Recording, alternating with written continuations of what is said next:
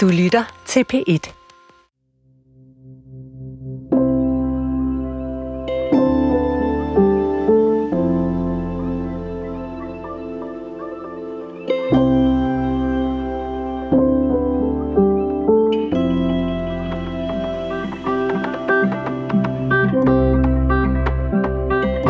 kommer hjem fra psykiatrisk afdeling og aner simpelthen ikke, om jeg kan komme videre i livet med noget jobmæssigt. Altså, når man har været så langt nede, er der nogen, der kan bruge en til noget? Kan jeg finde ud af noget igen? Jeg var meget, meget i tvivl om, hvordan fanden jeg kom op og stå igen. Mit navn er Palle Steffensen, og du lytter til Tag Dig Sammen. En podcast, hvor jeg interviewer en række gæster om, hvad det har krævet for dem at ændre retning i deres arbejdsliv. For hvordan sparker vi os selv bagi, når vi er kørt fast i hverdagen? Og kan det lade sig gøre, uden at få en røvtur og komme ned og bide i græsset? Til en start har du hørt Henrik Mortensens historie, og nu skal du høre resten.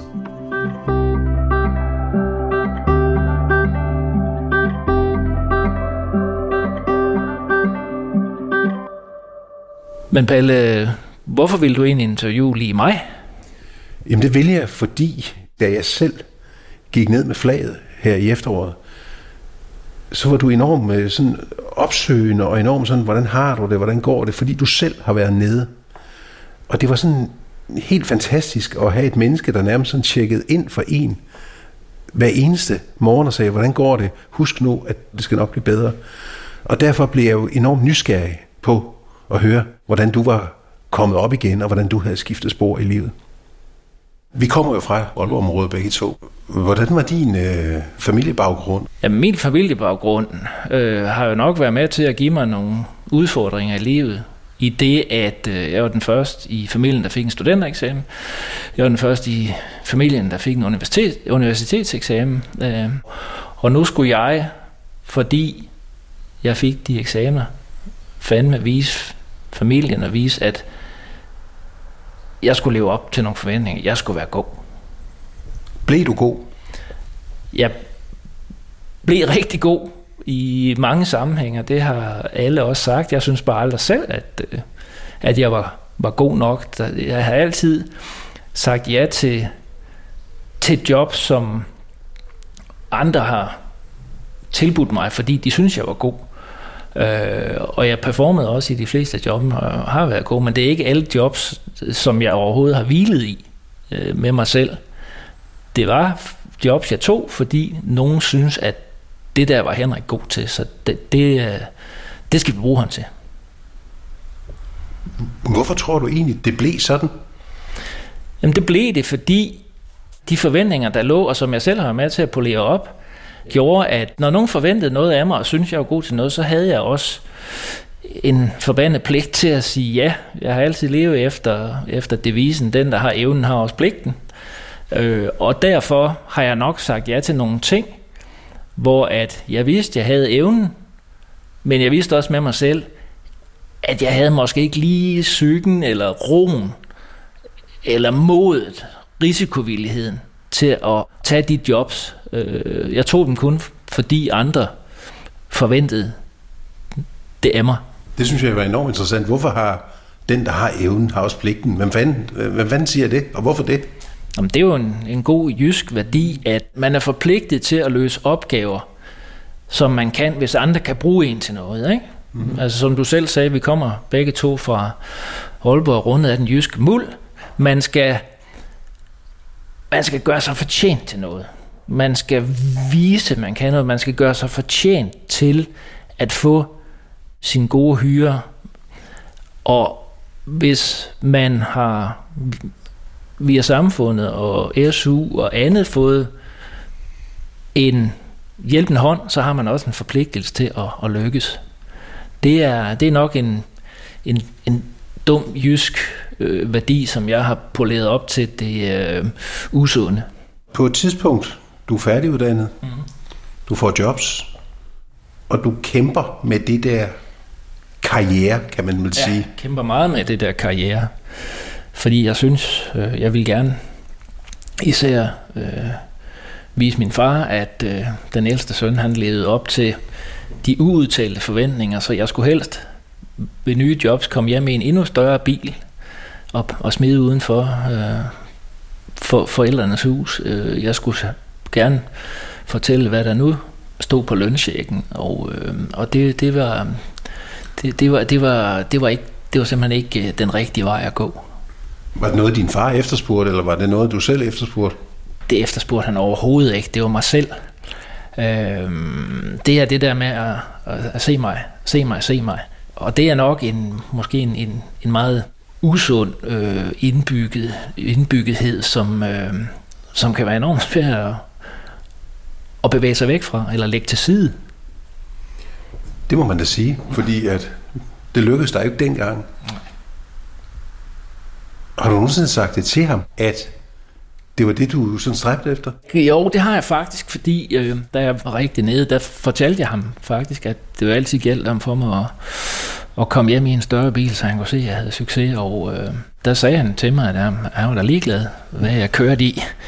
Bare jeg havde det godt, men, men, men jeg så jo ikke mig selv som succes, hvis jeg kom hjem i en plastikpadden glappet Fiat Panda øh, med nedslidte dæk. Så, øh, så jeg skulle helst have de der statussymboler og vise, så han også kunne fortælle, og hans venner kunne se, jamen øh, Sønneke der, han, øh, han, han, kunne sku, han, han gjorde det sgu godt. Hvordan tænker du om det i dag? Jamen det var fuldstændig absurd, at... Øh, at det kan blive et, et, et, et så styrende succeskriterie for, for, nogle, for nogle valg. Øh, og det er jo også fuldstændig absurd, at man med,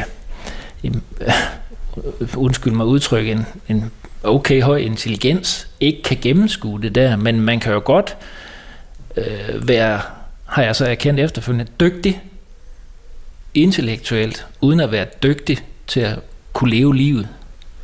Jeg har simpelthen ikke været dygtig nok til at leve livet rigtigt for mig som person. Du har nogle jobs. Hvad er du ansat som på det tidspunkt? Der var jeg øh, salgschef, landeschef i forskellige store internationale kosmetikfirmaer. Stor prestige ved titel og firma. Og det var der, hvor at, hvad kan man sige, omverdenen synes, at det var godt nok nogle flot, virkelig flot jobs at have, og det var nok de værste jobs, jeg i mit liv har haft, fordi man i de, disse typer organisationer, øh, der er man i min verden bare højt betalt pladslokaj. Øh, man har mange medarbejdere, man har ansvar for, man har ikke ret stor beslutningskompetence, man har ledere både nationalt og internationalt, som lægger pres på en, og det var om noget usundt for mig. Jeg synes, det var fake. Og øh, det ene job, der, jamen, der fik jeg et rigtig skidt af det, øh, og kom tilbage og blev så efterfølgende smidt ud, fordi øh, jeg ikke lige kunne enes med, med den nationale ledelse. Og dum som jeg var, så siger jeg jo, da jeg med det samme bliver headhunted til noget lignende, og siger, nu skal jeg fandme vise dem, at det var forkert, og man skal jo ikke rejse sig ved det træ, man falder ved. Så Henrik, han tog nøjagtigt den samme type job, med nøjagtigt de samme rammebetingelser, som han højt og larmende til den nære vennekreds og sig selv havde sagt, det der, det passer ikke til mig. Men så igen, var jeg så livsuklog, at jeg siger, nu skal jeg fandme vise den.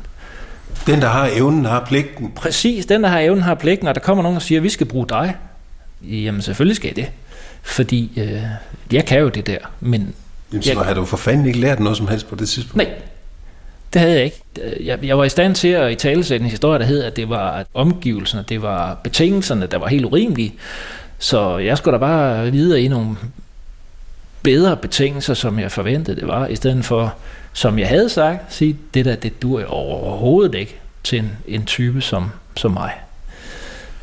Høj løn, du havde hus i Holte. Altså, du var vel egentlig sådan...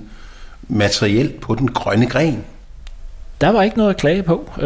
Det var gode firmabiler, fint hus, fint skjorter og slips, og rejser og masser af repræsentation og, og de store restaurantregninger og så videre. Det var, det var jo også noget, som jeg ikke var vant til fra mine små kår, hvor man helst ikke spilde penge på at gå på restaurant. Man kunne lige skulle lave en mad derhjemme, ikke?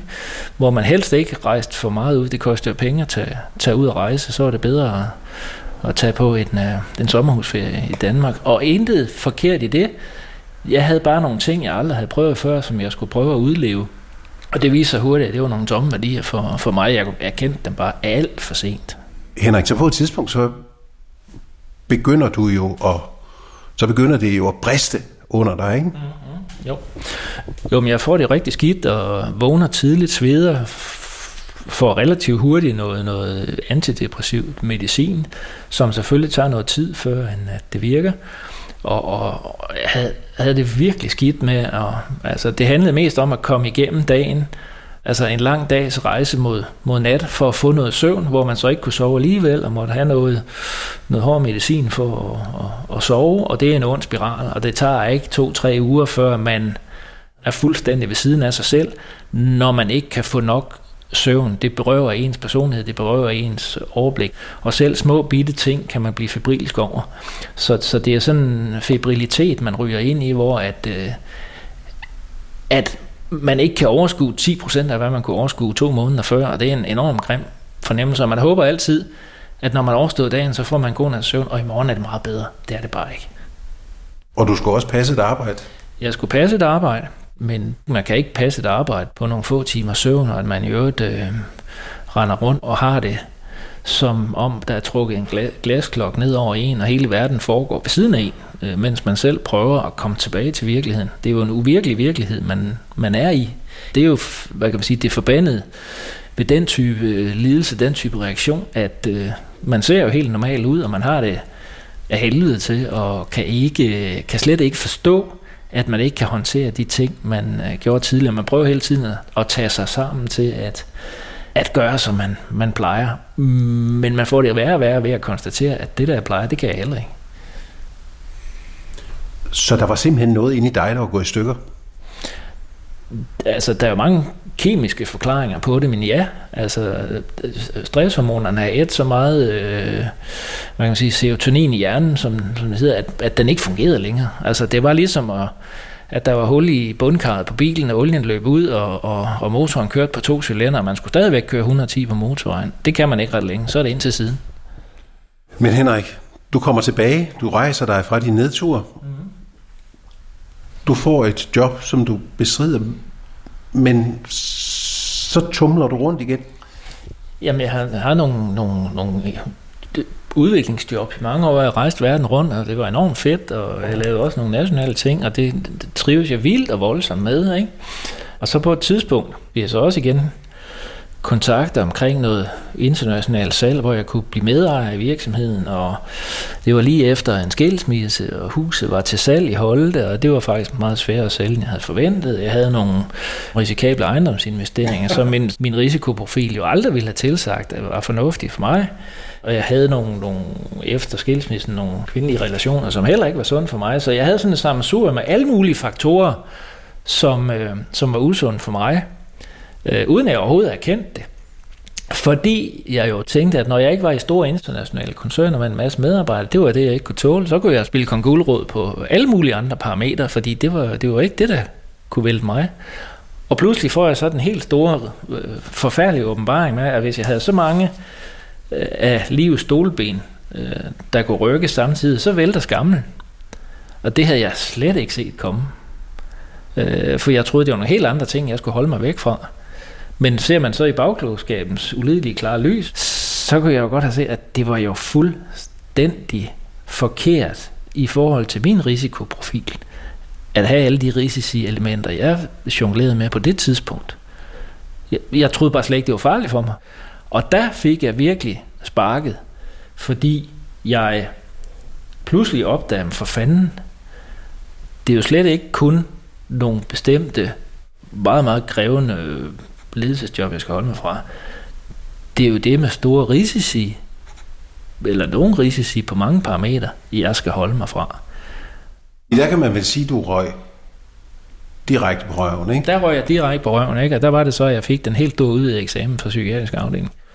Ja, fordi du var jo faktisk, du var indlagt, du var ret langt nede, ikke? Jeg var frygtelig langt nede, altså. Kan du prøve at beskrive, hvor langt nede du var? Jamen, jeg var suicidal, altså jeg var færdig som popsanger. Og det er jo skræmmende, at ens hjerne kan fucke så meget op, at man overhovedet ikke på nogen måde har en realistisk vurdering af, hvad, hvad der er rigtigt og forkert, og hvad der er op og ned, og øh, man synes jo, at det hele er slut. Øh, og det er, jo, det er jo det værste ved, ved de reaktioner. Man får jo fuldstændig forvrænget øh, indtryk af virkeligheden. Man får nogle, nogle, nogle vrangbilleder, som, som er fuldstændig gakkelak, at man kan bilde sig selv ind, at alt er slut. Altså, så vigtigt er man jo heller ikke, fordi man er gået ned og, og vende big time. Øh, men det har jeg så, det har jeg så måtte erkende, og det har jeg lært, at, at, at det kan ske. Hvad tænkte du om din fremtidige karriere? Altså, at du kom, kunne komme tilbage på sporet? Da jeg skal hjem fra psykiatrisk afdeling, så siger overlægen til mig, husk nu Henrik, at på en grusvej, der bliver der lavet hjulspor. Og hvis man ikke passer meget på, så ryger, så ryger hestevognen ned i hjulspor igen. Så gør noget andet. Kom op og kør på kanten. Lad være med at glide ned i de samme hjulspor. Og det tænkte jeg meget over, og det tænker jeg stadigvæk over. Fordi når ens hjerne har været så fucket op, og man lever af ens hjerne, jeg levede af min hjerne, jeg lever af min hjerne en dag, kan min hjerne blive så god igen, at der er nogen, der vil betale noget for det? Eller, eller skal, jeg, skal, skal, skal, skal jeg bare noget helt andet? Øh, hvor, hvilke veje åbner der sig? Fordi hvis hjernen har været dit vigtigste værktøj, og hjernen har været brændt af, kan den, kan den så komme tilbage på fire cylindere, eller skal vi humpe afsted på en? Nu startede vi jo faktisk med at tale om den der forventning hjemmefra og sådan noget. Mm-hmm. Den var på en eller anden måde vel stadigvæk indpodet i dig på det tidspunkt, var den ikke det? Eller sådan noget forventningspres? Altså, jeg har jo svært ved at, øh, at erkende, at ham, den dygtige Henrik, han var fuldstændig nede og bide gulvbrædder, sådan at der var store tandmærker i gulvbrædderne. Øh, det, det, det, det, det, det havde jeg virkelig svært ved, men så har jeg som efterfølgende brugt det rigtig meget til at, øh, at, at, at komme videre med. Øh, og og, og jeg, jeg, jeg, var slet ikke, jeg var slet ikke lykkes med alle de ting, jeg lykkes med i dag, hvis jeg ikke har haft den, øh, den erfaring. Og det er jo smerteligt også at sige, øh, den, eller bringe den gamle floskel til tårs om, at det, man ikke dør af, det bliver man stærkere af. Jeg er så, så susen også blevet klogere af det, udover stærkere. Ja, for dig var den jo meget bogstavelig, fordi du var jo indlagt i ja. hvide kåbe, og jeg skal komme ja, efter dig. Ja, jeg var, jeg var indlagt, og jeg fik den helt store tur på den afdeling. Men når man kommer et stykke ud over det der, hvis man så har ressourcen til det og kan vente til noget positivt, så bliver man så meget klogere og så meget stærkere. Og selvom det er det ledeste i hele verden, så tror jeg ikke rigtig, at jeg ville have været det foruden, fordi jeg har slet ikke kunne gøre de ting, øh, hjælpe folk, øh, løfte ting øh, på den måde, jeg gør i dag, hvis jeg ikke havde den indsigt, som jeg så manglede og skulle lære på, på, det, på det rigtige hårde livets universitet. Men Henrik, øh, efter den der store, store nedtur, mm. der rejser du dig jo igen. Jeg rejser mig ved, ved venners hjælp, forstået den måde, at øh, da jeg virkelig var nede, der havde jeg lige øh, seks otte mand, der rykkede sammen om mig og, og beskyttede mig. Og efter den tur, så var der en anden, der siger, ved du hvad, jeg har længe tænkt på, at jeg skal have de og de her ting sat i system i virksomheden, og du har jo både en M B A og andet. Kan du ikke komme tre måneder og sætte det her i system? For det må da sådan noget, du kan. Han anede ikke, hvad jeg kunne. Og øh, så var jeg der, skulle være der tre måneder, endte med at være der i et år. Og så siger han så, øh, jamen nu har jeg fået de projekter gennemført og mere til, så det, det, det er pis godt. Øh, så, og så gik jeg tilbage til nogle andre konsulentopgaver, som jeg havde, og så gik der nogle måneder, så ringede han og sagde, øh, kan, du, kan du ikke bare komme en dag eller to om ugen? Øh, der er nogle ting, vi, vi lige skal holde fast i, ikke? Og så gik der et halvt år, og så siger han, kan du ikke komme tilbage fuld tid, for det var først, da du ikke var her, jeg fandt ud af, hvad fanden det var, du lavede, og hvad vi mangler nu. Og så har jeg så været kvalitetschef og produktionschef i en fødevarevirksomhed nu i seks år.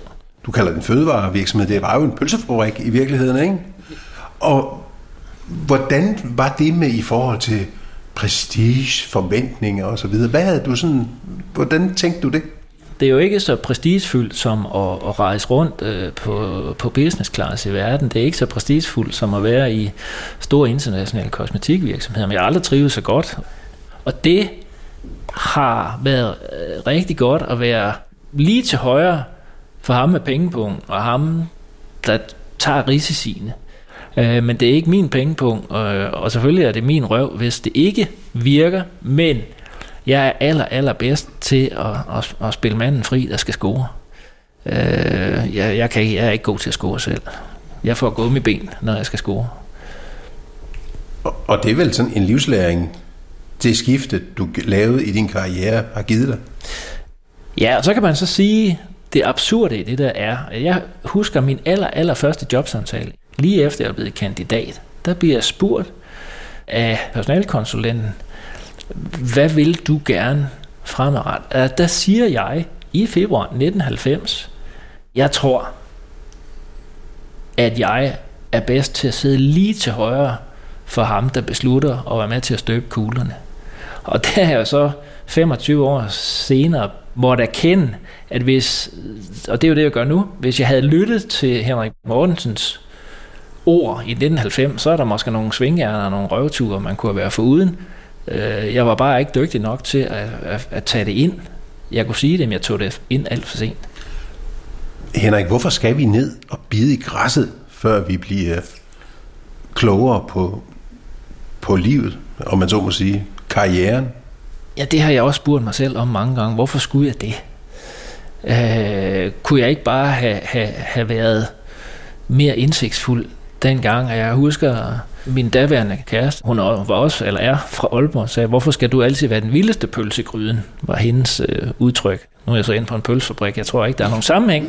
Men jeg tænker rigtig meget over det der med, hvorfor kan vi ikke erkende tidligere, hvad er det, vi er gode til, hvad er det, der passer til os.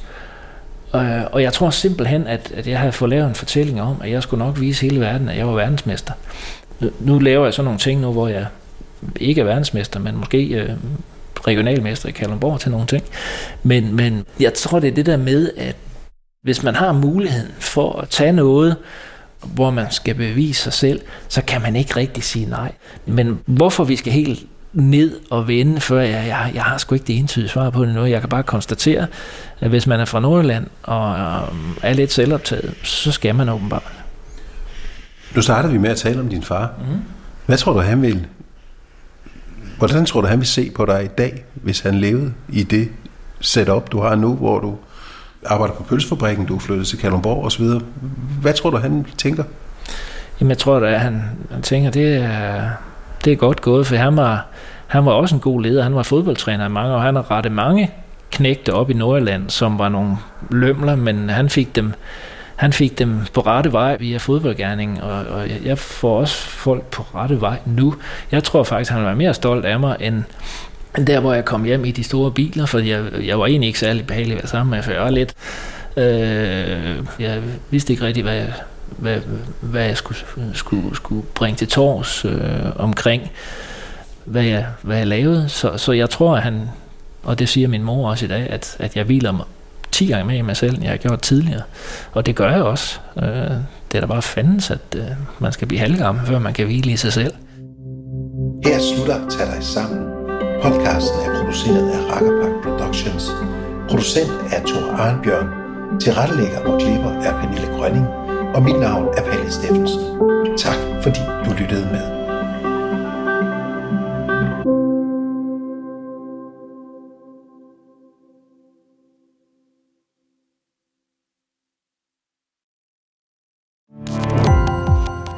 Gå på opdagelse i alle D R's podcast og radioprogrammer. I appen D R Lyd.